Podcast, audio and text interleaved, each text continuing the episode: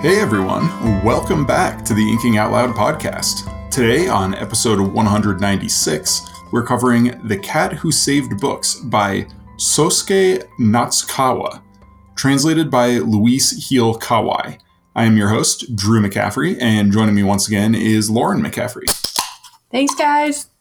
Before we head into the episode itself, a quick reminder that we're on Patreon. Support for the show there helps keep the lights on and gives you access to all kinds of fun bonus content, such as exclusive episodes, exclusive original fiction, and more. And now for the episode itself. Uh, this is a super short book, so I'm not going to do a crazy long summary. Um, the the overview of it is our main character Rintaro Natsuki, trying to make sure I get the pronunciations on these right. You're close. You're close. Um, he- uh, his grandfather uh, passes away at the beginning of the book, and uh, Natsuki is given um, his grandfather's secondhand bookshop, and he has just a you know a week or so before his aunt is coming to pick him up to move him in with her, and he's you know he's depressed and, and kind of struggling with processing his grandfather's death and everything and he's visited by a magic cat who needs his help saving books. And the cat leads him into three magical labyrinths uh, where he saves books from different types of readers, different types of people who love books, but in complicated ways. And then there is a final labyrinth where Natsuki's friend slash brewing girlfriend, uh, Sayo, uh, is abducted and he goes in and he saves her and ultimately finds you know peace with himself peace with his grandfather's death and he decides to stay and keep operating the secondhand bookshop rather than moving in with his aunt and uh, sayo asks him on a date at the end. So it, it is a, a really short book. Um, like i said this was originally written in Japanese and translated. The translation is actually very recent. Um, it, September 2021 was when it was released in English. And that's kind of the thing that I wanted to lead off on with style. Um, I think it may be dated. Uh, as I was reading it, there were points in the in the vernacular used in the English translation that felt modern that felt um, like I I had suspicions while reading it that this was a recent translation, and when I looked it up, and uh, you know there was a note from the translator at the end, and she mentions translating it during the COVID nineteen pandemic, and I was like, "Yep, that tracks." Yeah, I appreciated her note at the end where she kind of talked about the different decisions that she made in Yeah. translating it. She kept words that either didn't have uh, an English version or Like that we uh, should already know because they're popular. Yeah, hikikomori. That's uh, that's definitely something I want to talk about. Yeah. Um, and then she talks a good bit about um, gendered pronouns, which Okay, that's are big. apparently something complicated in Japanese. And I'm really glad. Mm. So, to make it clear here, Lauren was the one who recommended I read this book. Um, Lauren has a grounding in Japanese language. I do not. I took three years at a university. Like, that doesn't mean that I left completely fluent sure. because I don't, I think that's a something you can only get from immersion. Um, but I had professors teaching me who were Japanese. Mhm. You know, so, so yes. As far as the pronoun stuff, it's not just, hmm, the way that you talk in Japanese, if you are a guy versus a girl, is different. It's not just pronouns, hmm and it's not just like verbs. It, well, it's not verbs at all. It's um, it's like different additions and oh, what do I, how do I call these? Yeah, well, in the note from the translator, she says there tend to be different masculine and feminine styles of speech in Japanese. Yes. And in the original language, the cat sounds more like a man than a woman. Yes. And then she goes on to say, I could have made the decision to use the male pronoun and turn the tabby cat into a male talking cat, but I admit to exercising a touch of translator's prerogative. I felt that there was no necessity to add another male character, and that as the original author had not specified a gender, it was reasonable to use a neutral pronoun. So, mm, like, there are different ways that you speak. Like, I would add on more exclamations at the end of sentences, like As a woman, as a woman. And there are also like different endings that you put on. Like, Okay. there's a certain um, form of like verbal command that you just don't use as a woman. Okay. Yeah. So obviously there there are going to be things that come through uh, you know, as as in the note, translate translator's prerogative. You know, Yes. She gets to make some style choices herself. Um, but also we lose a little depth. Um, I'll give you an example. So, in Japanese, there are different levels of formality, and mhm. um, when the characters are talking to each other, because I don't understand the level of formality because I can't see it, I don't know whether they're being more respectful or disrespectful, or whether they're implying like that they are closer, or like I would assume that Rintaro is distancing himself with the forms of formality that he's using Hmm. with his classmates. Okay. But I don't know that because I didn't read it in Japanese. In the original, yeah. Um, I know there are definitely points in this book where he says things and other characters remark on his level of formality. yes. um, and and I definitely get the impression from the cat that m- most often the cat is speaking in a pretty formal tone. Um, just going off, you know, the Mister Proprietor, and then at the end he finally shifts to a more familiar, and he calls uh, Rintaro by name and says, "You know, you've earned this." But there are also points where he's disrespectful. So I wonder if he's Yeah, going yeah. from formal to informal. You know, because I just don't know. Yeah, the cat's kind of a jerk. Eh, I needs- was I was to be. surprised by that. Uh, I mean, that's something we'll get into more in character because there's definitely more to to get into a style here, um, and uh, yeah, other than the the translation, just in terms of the voice of the story, it is very simple. It is very direct. Mm. Um, I think after reading this, I would consider this a YA book. I think this is probably best received by a younger reader. Um, not only because the main character is a you know a high school student, but the themes in the book are very straightforward. I think um, there's a lot of just outright telling on the part of the narrator. Uh, like there's there's not a whole lot of room for subtlety in in the moral of the story. You know, this it's a lot of prescribing how you should think about books, not presenting you situations and letting you as the reader interpret how to think about the books.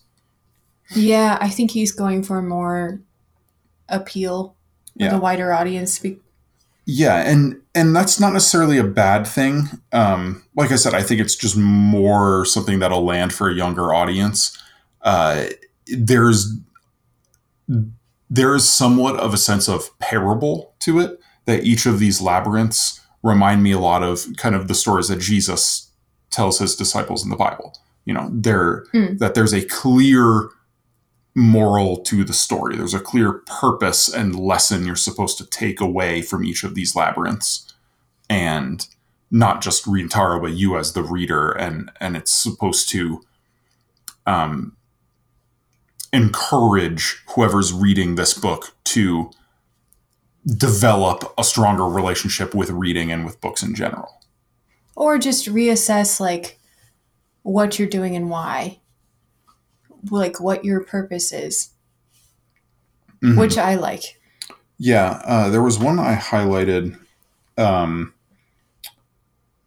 yeah, uh, so this is in, I believe the yeah the third labyrinth, the publishing company, and he says nobody's interested in truth or ethics or philosophy. People are worn out from living. All they want is either to be stimulated or healed, and and so this is you know this is uh, framed as this isn't the truth of the matter. This is the president of the publishing company talking, and Rintaro has to, you know, combat him and, and prove him wrong, expose the lies. But I think there is truth in that. I think a lot of people do fall into that category. I see it very often. People talking online saying, you know, I don't want politics in my books. I don't want social criticism, social commentary in my books. I'm reading this for escapism. I'm reading this to forget about these awful things happening in my life.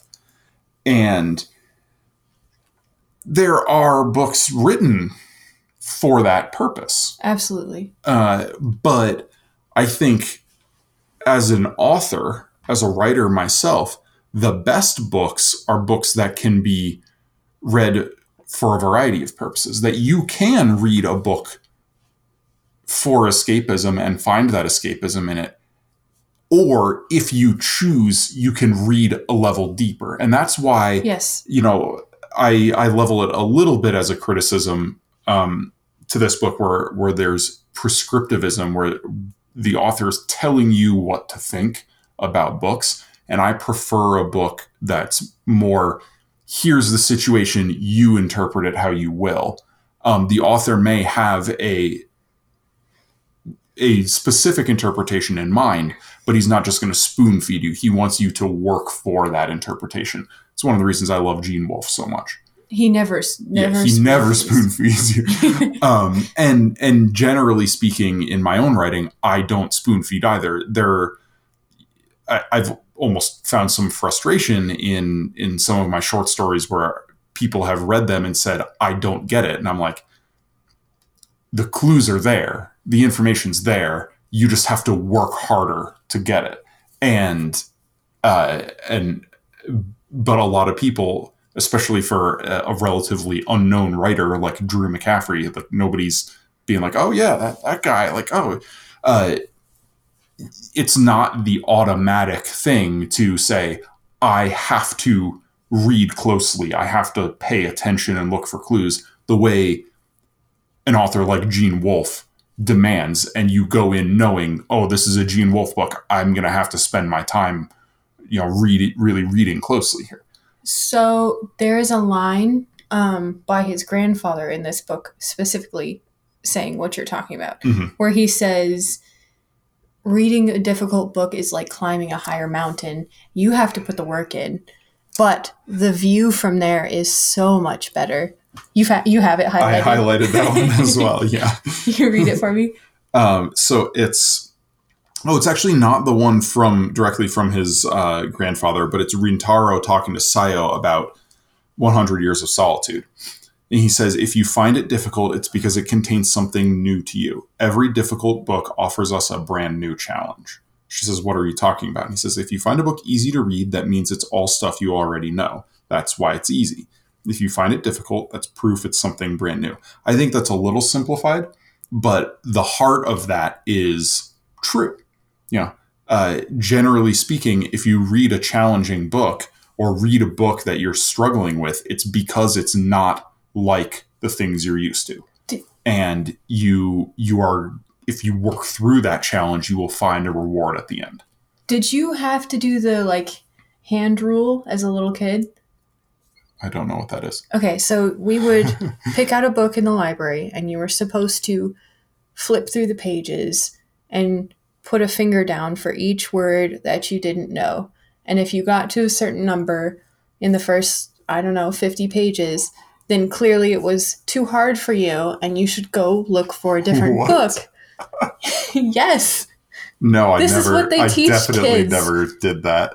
it's like six year olds. I had the probably the opposite experience where my teachers were telling me that book is too easy for you. You need to pick something harder. like, because we had accelerated reader um, in my elementary school. And for those listeners, I'm sure some of our listeners will be very familiar with the idea of AR. I was not. Um, but basically, what this is is books are assigned grade levels, and it goes up to 12 plus, so up to college level. Um, and you read the book, and then there's a, a quiz. Uh, you take it's either a 10, 15, or 20 question quiz, and depending on the difficulty of the book, the length, the density of the prose, the you know the content, thematic content, whatever, uh, it's worth a certain number of points. Most of the books that were in our elementary school library, I'd say, were worth between five and fifteen points. Boring. And then you'd have, you know, I think it the the peak that we had in our library at least was War and Peace, which was worth like 128 points. Um, the Wheel of Time books were added to Accelerated Reader when I was in fifth grade or sixth grade rather, and those were worth anywhere from like 35 to 65 points. Um, I dominated our AR challenges because of the Wheel of Time. uh, but we were given each individual student was given a range by our English teacher. You know, we had um, we had to read a certain um, number of books each quarter. I think it was for most students it was like a book a month, um, and and then you had to take and pass the accelerated reader quiz. And passing was like seventy five percent or something like that. Um, and and you know, so for when we started this, I was in fourth grade, and most of the students were given a range of you can read a book between third grade and fifth grade. If you want to go higher, you can, but you may not pass the quiz. Um, and I remember my teacher very quickly being like, "No, Drew, you can't read Hardy Boys for your thing. You need to do a more challenging book." uh, and by the time I was in sixth grade, my English teacher would not accept me doing an AR quiz for credit. I could do them for fun, whatever, uh, but for the class for credit, it had to be eighth grade or above. so I was reading a lot of like that was when I read the Three Musketeers and the Count of Monte Cristo. and thankfully, you um, didn't get a yeah. lot of the like adult themes. Oh yeah, in fifth grade when I read the the Three Musketeers, and I, it, the fact that D'Artagnan bangs everything female on two legs uh, went right over my head. um, but but anyway, so like going back to the the original point here of, you know, no, we never had anybody say like that's too challenging for you. It was the opposite. It was it, we were pushed to, to read more challenging things to find that reward. So I guess maybe that comes with having a class of like 30 students and one teacher. They don't have time to. I mean that's how big our classes were. I thought you had smaller classes. Uh, as we got into junior high, a lot you had of more than one teacher though. uh, we per, had a per that 30. Uh, I mean we had a homeroom teacher. Yeah, that's not the same. Um, we started having I think it was fifth grade that we had we started having multiple teachers. We didn't just have one teacher teaching all the subjects. Um, but up up through fourth grade, I believe our homeroom teacher taught everything, Okay.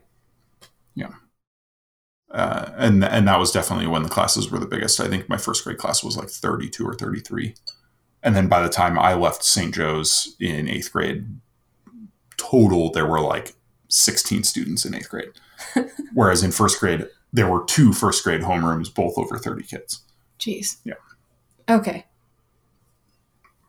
Yeah. anyway long tangent but uh, but yeah i i think there is a lot of value in reading challenging books. Uh, it's one of the things that i have tried to focus on with inking out loud that we're not just reading you know the popular fun popcorn books. We throw some of those in there. Um, you know we we take requests from our patreon supporters. Uh, but when I look at the schedule, I try to work in new things. Whether it's something more challenging, whether it's reading Gene Wolfe or Matthew Stover or you know something like that, or Arkady Martine, something that's you know a, a higher, more demanding level of of story, or something like this that is you know this is an easy read Yeah. but it's very different from what I'm used to reading. So it's I'm still learning something new. Sure, sure. And and like translated books are always different. Yeah, yeah. Um, but so the the other big, uh, I think, immediate thing that jumps out in terms of style and inspiration for this book is the labyrinth, the Mm. idea of the labyrinth. Uh, this is, you know, obviously taken from Greek mythology. Right. the Minotaur in the center of the labyrinth. Uh, how do you find that parallel? Like, do you think it's more than a superficial parallel? Um, do you think it, it gets to something in the heart of the story? Um, I mean, I didn't really see it as more, but I also it's been so long, so I was just doing a review of Mm. Theseus and the Minotaur. And That's King Minos, right? yes, On Crete. Yeah, it has been a while since I've you know done my my uh, Greek mythology as Yeah. well. So so they defeat the Athenians and then demand children every year for the Mhm. Minotaur to consume. and he goes in with a, a thread. Well, he gets that from um, Ariadne. Ariadne, yeah, the daughter Mhm. of the king. Yeah. And then promises to marry her. Doesn't. Oh, I don't remember that. and um, she, yeah, she. He's not supposed to go in there with anything. He hides his sword apparently, like in his Yeah, clothing, and then she gives him the ball of string because she falls for him, Golden thread, I think it is. and then she ends up marrying Dionysus. I think. Oh, yeah. I, I, So I, I mean, she's she's the spider one. Ariadne Yes, is yeah, yes. because she's you know she's a weaver, and that's where the thread comes from. yes, But uh, but yeah, so the thing, the only thing that really struck me thematically was that um, typically when you think of a labyrinth nowadays, you just think of a maze, and you're like, we have to get through the maze, we have to find whatever's on the other side. yeah, but both the myth and in this, it's about going to the center of the labyrinth and then getting back out. okay, Um, all right, Which I think is a, a subtle but important distinction. Uh, the main threat in this book is being lost in the first three, especially the first two, uh, where there's there are multiple points where there's a specific call out that Rintaro could not find his own way back anymore. yeah, okay, If if he were to try, he wouldn't know. He's lost he's lost track of where they are. Um, I think that peters off a little bit, and and the the last two are more. Um, mm, it's less about him getting lost in there. Uh, the the final one certainly is more Sayo getting lost. He's given the exit easily in the last one, but he doesn't. He he won't leave until he makes sure that she's going to get out. Um, but she almost gets trapped in the second one. Right, she does. Yeah, yeah. Uh, but yeah, so do you want to talk characters, or do you have any other style things that you want to go over? I think we'll hit those when I remember them through the characters. Okay, like I have a couple more kind of basic style things, but that's uh, more miscellaneous. It's not worth like a whole talking point. So, Okay. um, so yeah, Rintaro, Rintaro Natsuki.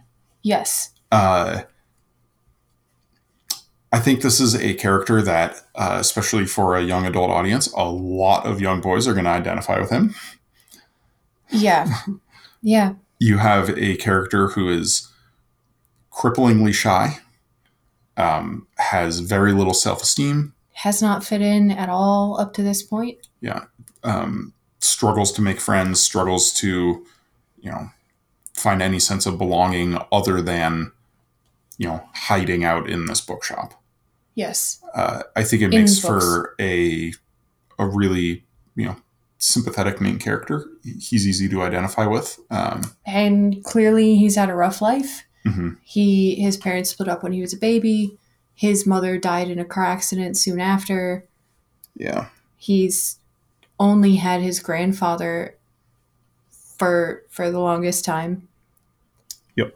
And clearly even with just having his grandfather who was a good caregiver, Mhm. he still felt isolated and stopped going to school. Yeah, and I mean that's always tough. Uh, no matter how good a guardian his grandfather may be for him, that's still a, a bigger, you know, generational divide than normal, and it could be even tougher for the grandfather to relate to his struggles, you know, as a young teenager. But clearly, we've got a grandfather who, um, at some point, taught at a university. Yep. I believe had a PhD and had very big goals of changing the world, Yeah. which he changed his approach to meeting. So I, I mean, even though we don't get the man on the page, I still wonder how much he was capable of. Well, I think the author did a good job of building that character despite him really only appearing in a couple of brief flashbacks. Yeah.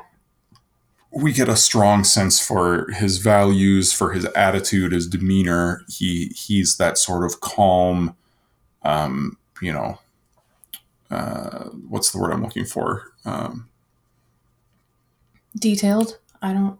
No, like, like he, he's good at settling everything. Yes. um, he he has a, a a calm presence, and that extends to the people he engages with. He's good at, you know,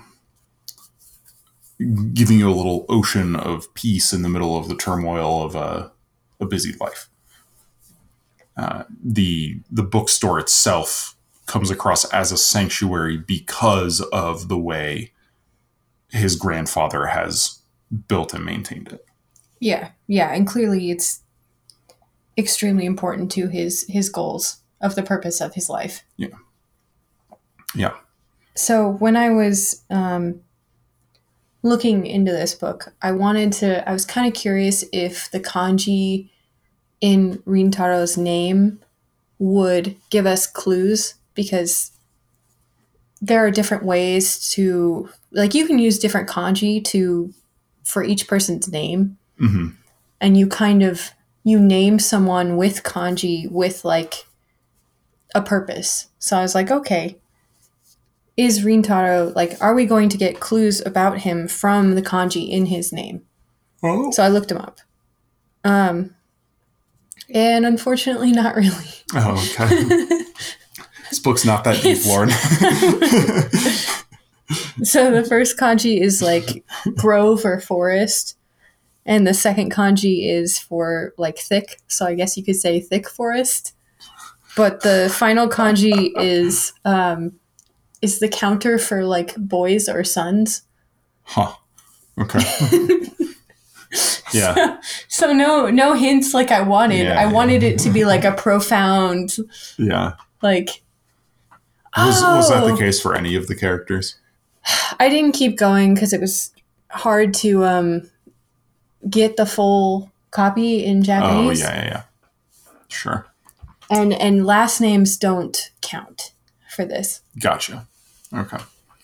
Uh, well, speaking of other characters, Sayo. Yes, I interpret her as like the classic um, perfect student. Like she's the class president for a reason. She's probably above and beyond in every aspect. She clear she plays an instrument. She Does all these extracurriculars. Yep. She's very involved in school and she's a complete opposite to him, to Rintaro.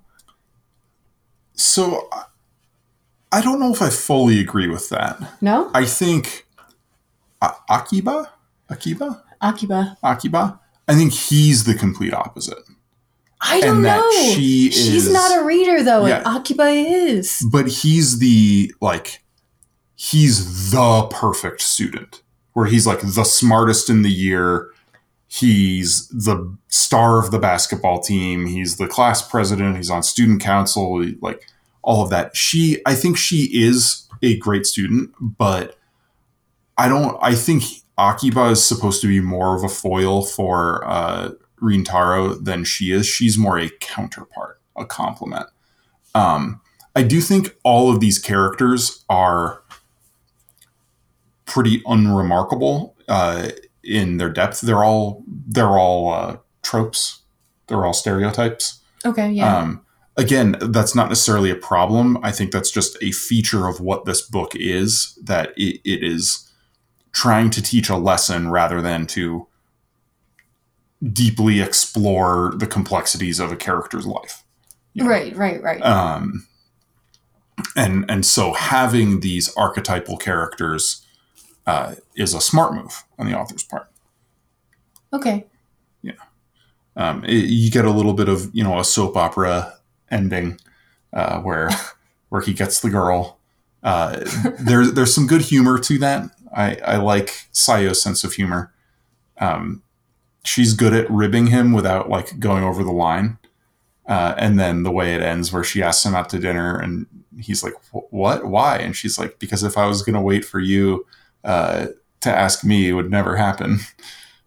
So I was taught in Japanese to never say things like no to like if somebody's let's say somebody's asking me out and I didn't want to go, hmm don't say no. You don't say no. You never say no. You Oh. hedge and you him and ha until they get the hint that either the date doesn't work and they try another date or that you are not interested Okay.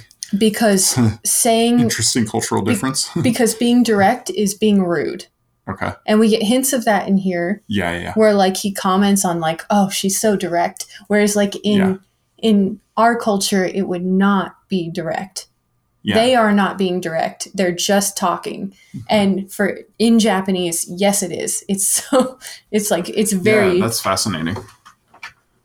Yeah. I'm really glad we have this cultural insight from you, because yeah, there there are definitely uh, subtleties to the book that, like cultural subtleties that I, I couldn't pick up. yeah i mean i'll give you an example so there's a holiday in japanese culture that is specifically for like school age people where girls will cook or prepare chocolates for somebody that they like Oh, and they just give them it. Like, so this is like a culturally appropriate way to be direct. yes, Huh, that's interesting. yes. That's funny. Okay. but, like, in general, you're not supposed to be that direct. It's inappropriate. hmm All right.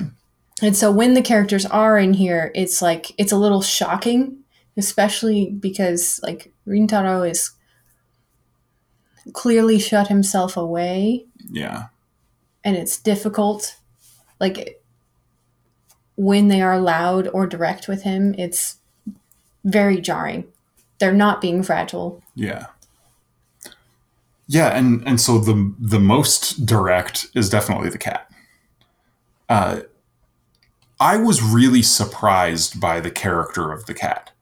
Um, going into this book, I was expecting the cat to be a you know like warm and fuzzy companion. um, this cat's kind of a dick.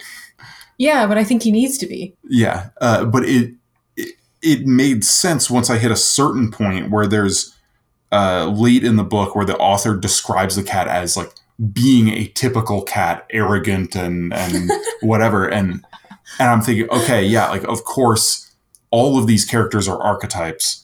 This cat is going to also be an archetype of what the author, how the author views cats' personalities. And I just think it's funny because that is not at all the personality our cat has. he's he's arrogant Uh, he's he's not rude like that though. Like he is a very socially friendly cat. Um, you know, we make jokes that he's dog-like in so many mannerisms because he's he's always so excited to to meet new people. The doorbell rings, he runs down the stairs to the door. He's right at the window, excited. You know, he's not aloof and and rude like that. He's When- sassy. Yeah, he's sassy, but he's not he's not a dick like this cat, like Tiger, Tiger the tabby. so we're we're looking at our cat right now. He's he's grooming himself about two feet from where we're recording. Um, yeah, but so I I was expecting something different from the cat than what we got, but I am not disappointed in what we got. I think the cat is still like, you know, a fun a fun inclusion in the story.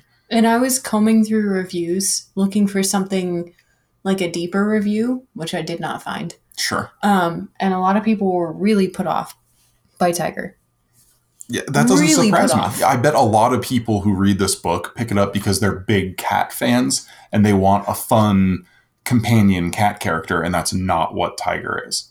Yeah, he's like a snap out of it. Yeah, he's a he's like a hard ass coach who's gonna you know whip you into line. You know. Yeah, no more excuses. Stop with the like Mhm. pretending. Tell the truth now. Yeah, yeah. Um, do you have any other characters you want to talk about? I mean, there aren't really too many other characters in the book. Um, we could talk about the different labyrinths. I don't know how much there really is to talk about with them. I mean, with the characters in them. the final, the final one um, is obviously the Bible. It's like yes. the soul of the Bible. Um, I don't know if I loved that. Uh, that like personification of Christianity. that was a little rough for me. Yeah, like it was. I, I I very much get the impression that the author of this book is not a Christian, because it was a really cynical, um, uh, like whiny Whiny. um yeah like the that the bible's like all desperate and and upset that she is is being you know I thought she came off as and- cold. well mm, i mean she she's described as being cold but in her dialogue what she's saying is that she's afraid because the bible is going out of popularity that that like christianity is fading and and she's like lashing out because of that um I found her abusive and cold. Yeah. And I was like, I don't quite understand how like there's there's talk with Tiger before that final labyrinth where he's like, look, when books are handled and abused, hmm then it they take on that abuse. yeah. Yeah so like that is a a social commentary on how the author perceives christians today I saw it more as like I don't know, there are a lot of cults that say that they're yeah fueled Yeah, by the I mean, Bible. I don't want to get too much into that kind of stuff on Inking Out Loud, but right. Right. But uh, like I, that's what I guessed that they were talking about, Hmm. where it was like people justifying their evil actions. that that could be.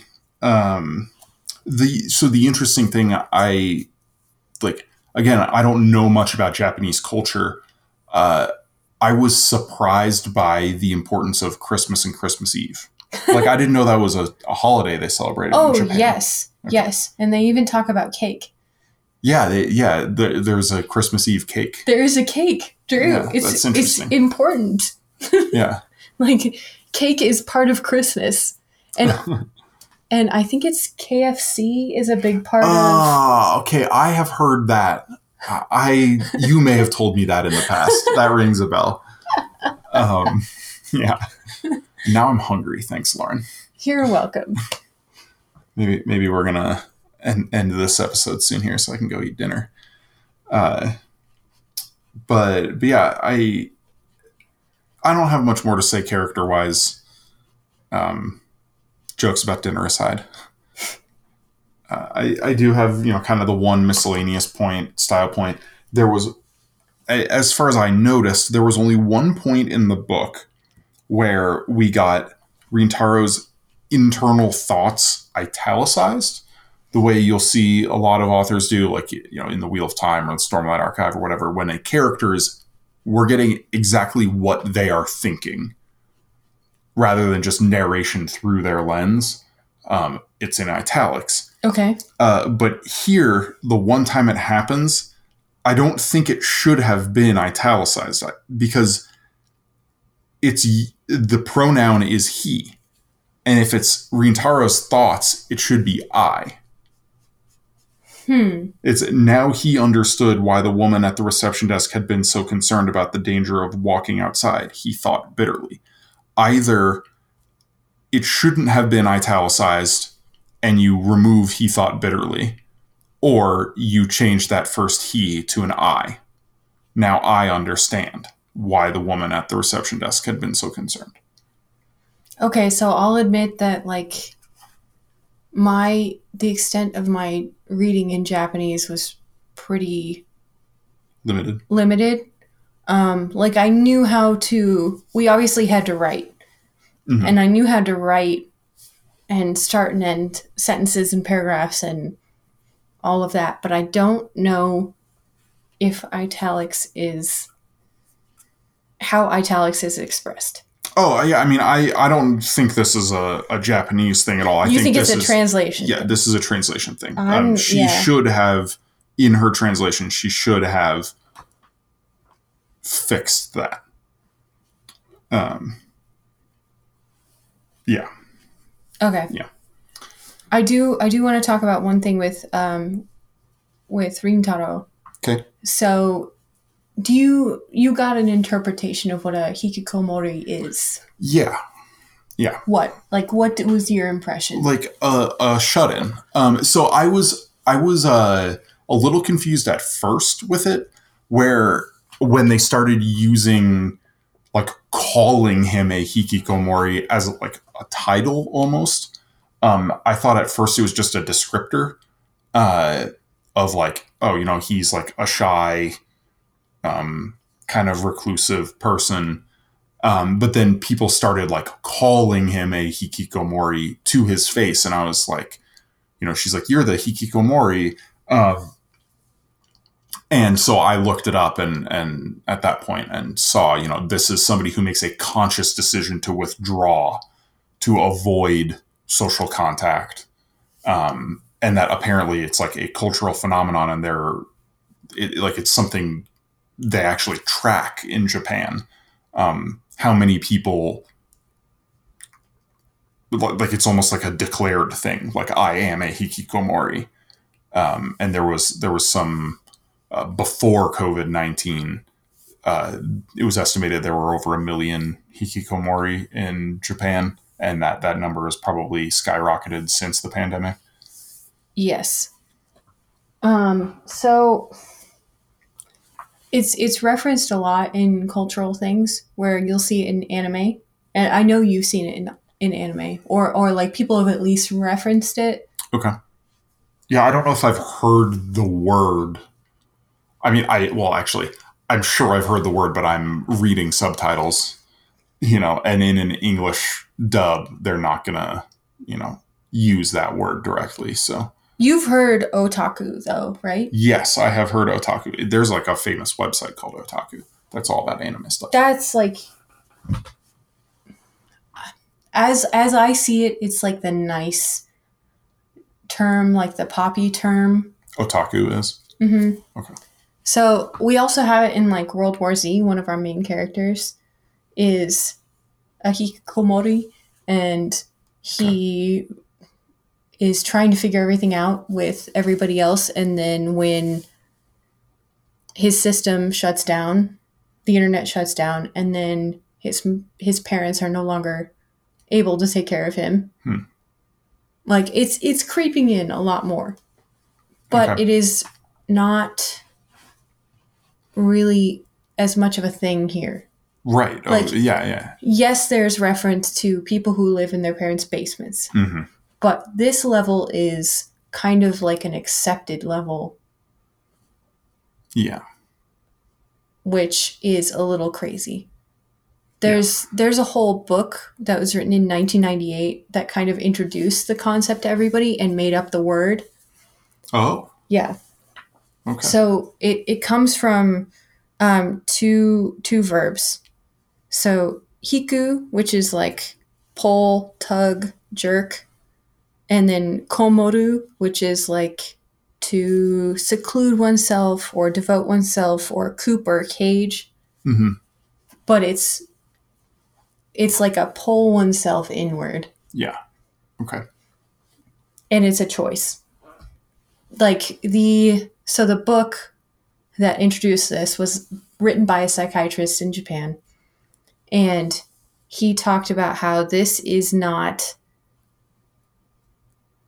we're not talking about an illness, a mental illness that caused this. Yeah, it's like a deliberate decision. We're talking about a decision that has severe impacts on the person that Mhm. result in like mental illness uh, symptoms. Okay. like it's not like somebody had severe depression and therefore they shut themselves off it's like something happened like they couldn't get a job or some other trauma in their life like shame some more some other type of shame trauma led them to shut themselves off and after doing that for a period of time they couldn't Gotcha. they couldn't choose anymore Okay. and i like that's one thing where i want to say like we kind of assume that first world countries all have very like the same kind of culture. Yeah. and this is a very clear example of how like no no they do not. Hmm japanese culture is very different. Just because we see anime and manga that are popular and seem like yeah. Westernized. westernized Yeah. doesn't mean Sure. Yeah. yeah Okay. Uh, well, before we wrap up, uh, I have a couple of questions for you. Um, Like, where did you find this book? Why did you read it in the first place? so so my coworker convinced me to download this um this app called libby where you put in Yeah. library cards hmm and then you have access to these big libraries their ebooks and their their audiobooks Yeah. and i was out of books and it just kind of popped up under my search Okay. Nice. and then I, I enjoyed it in the two hours it took Yeah. Super fast read. Super fast. and i was like this would be fun i like this and also i like i like i am the person that this book is talking to i have the temptations or had the temptations to do the different things of the people in this labyrinth Hmm. like in the beginning as a reader i did not reread ever Oh wow. ever Hmm. that was definitely not the case for me. and i was like why would i why would I do that? Why would I reread? I need to move on. Like there are so many books I haven't read and I need to get to. Hmm. Whereas my brother would sit and read Harry Potter for the 30th time. Yep. And I didn't get it. yeah, I did that. yeah, I know. And Wheel of Time and Star Wars and Runelords and Dragonlance and Darkness and well, like all the things. so when the number over and over. when the number of books got overwhelming that I needed to read and you find out about cliff notes, then you have the temptation to rush things. Yeah, I mean, I've used Spark Notes for academic classes when I didn't really care about the the class or the book, but I needed to write an essay. Uh, but in terms of like, if I like, I'm not the kind of person who's like, I'm gonna go look up the Spark Notes so that I can come off as cultured and educated and be like, yeah, I've read that book. You know, like that's never been me. No, I'm not doing that, but I'm tempted. Hmm, okay. I mean, because I want to catch up and I feel like I'm so far behind my goals Like there are hundreds of books just in our house Yeah, that the the eternal to be read list. yeah, it's overwhelming sometimes. And then It I totally feel is. I feel guilty about But that's just life. yeah. I feel guilty about rereading when I'm like, but look at the TBR list. But then I realize at the same time, As like the reread is getting- valuable. Yeah, as long as you're still getting value and, and you're you're not just reading. Like I think rereading. Hmm. I'm trying to not make like a a harsh judgment statement here. I think I know what it's going to be.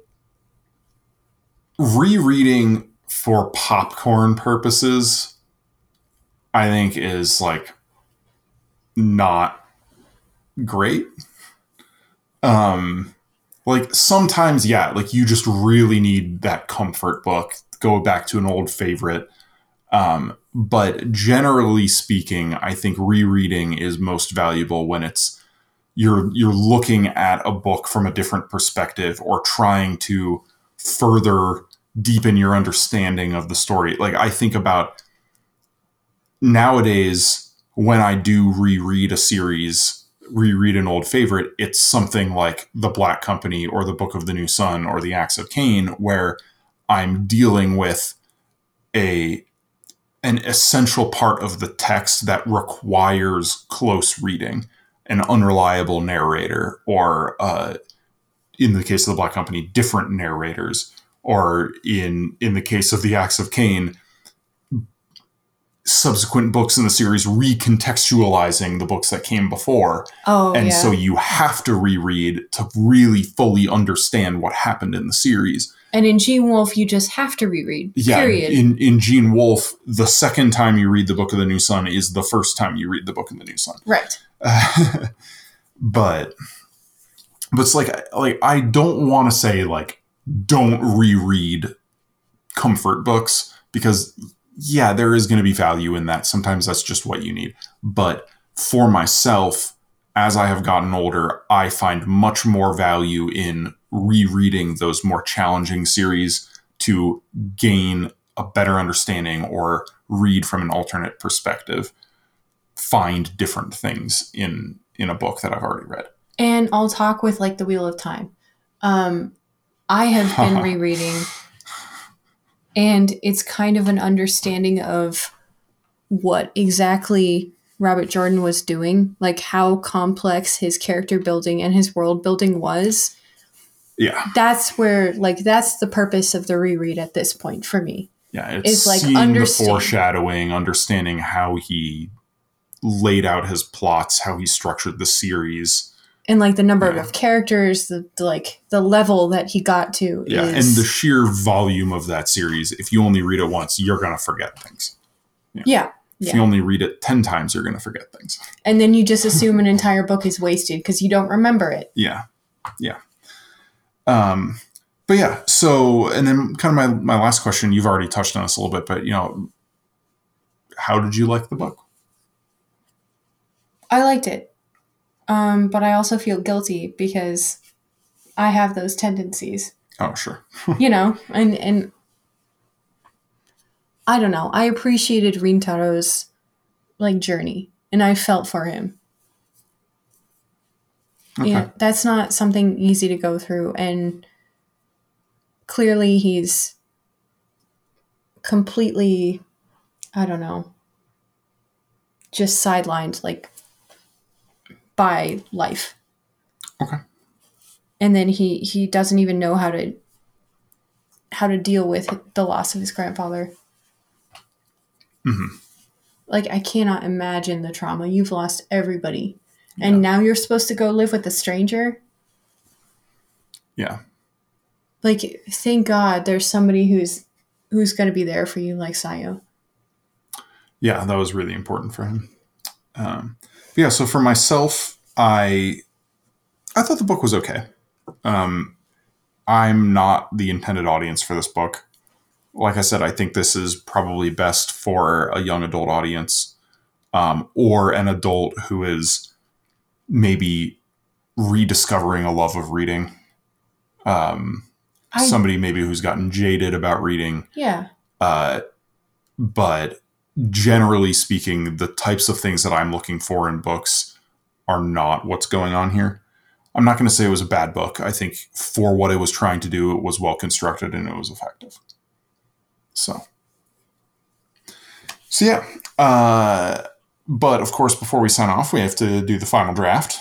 Woohoo! Uh, for myself, I'm drinking a non-alcoholic Guinness, which, to be honest, tastes quite a lot like a regular old Guinness. You know, it's canned on nitro, uh, like a Guinness draft, and it's yeah, it's smooth. It's satisfying.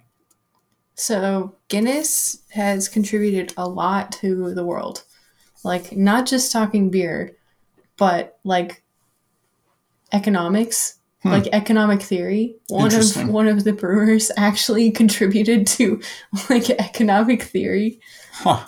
That's fun. Yeah, but they also hold their secrets pretty close. Yes, they do. So, I would love to have a discussion with their head brewer, but I don't think it's ever going to happen. Yeah. Some hardcore NDAs going on there. Yes. Uh, yeah. So, what are you drinking? So I'm drinking a dry hopped lager from Cerebral Brewing, which is in Denver near us. Um, this one aged three weeks in American oak, um, a foeder, so like a, a barrel of American oak. And it was a Pilsner base with oats, and then they used Galaxy and Citra hops. It's 5.8%. And it smells really lemony. Yeah, that's the hops. Yeah. It's wow. Yeah. This is very really pleasant to drink. But yeah, I picked it because of the name. hmm So this one is called Inhabited Form, Love it. which is totally for Tiger. Uh, well, not just for Tiger. I feel like that also fits with the the fourth labyrinth. That this is the Bible inhabiting this particular form. Uh, but so you say it's for Tiger, and I think it's really funny because the label art Creepy. is is like a shadowed face with glowing like um, metallic green eyes. And there were definitely several points in the story where Tiger the Tabby is in the shadows and Rintaro can only see the jade eyes glowing. I really okay. That's one thing I I want to know what book he was. Oh yeah, I, that's that's a good point. They, they got really close to saying that this is some children's book that he read as a kid. Maybe his mom read it to him or something, uh, because it was from very early in his life. But it doesn't come out and say what book it was. And I feel like I'm supposed to know, but I kind of wonder if it's a popular Japanese book that I don't know about. Oh yeah, that that could very well be. But this beer is Yeah. delicious. Awesome. Uh, I think that brings us to the end of this episode. This has been episode 196 of the Inking Out Loud podcast. Next up, we are going to be doing a honestly a book that I should have read a while ago. I've And heard didn't. such amazing things about it. Uh, this book has won awards, um, has had great reviews, and I've been told by many people that I particularly will probably enjoy it a great deal, and that is Piranesi by Susanna Clarke. Uh, another short book, but we're going to do the episode, and I think uh, I think it's going to make for some pretty fun conversation. Lauren is going to be joining me for that one once again. As always, you can support the show on Patreon, uh, patreon.com slash inking out loud. Like I said at the top of the episode, we have lots of fun bonus content. I am slowly getting my feet back under me after Rob left the show. Um, doing all of that bonus content for Patreon has fallen on my lap, and I, you know, haven't really been able to keep up with it, but I am finally uh, getting back on that. So thanks for the patience uh, to our Patreons, uh, Patreon supporters. Um, but we got some fun things planned uh, coming up in the next couple of months for that, including some very fun writing that I have done this fall. Um, yeah. But as always, I have been your host, Drew McCaffrey, and with me is my very special guest, Lauren McCaffrey. Cheers, guys. Thanks for listening, and we'll catch you next time.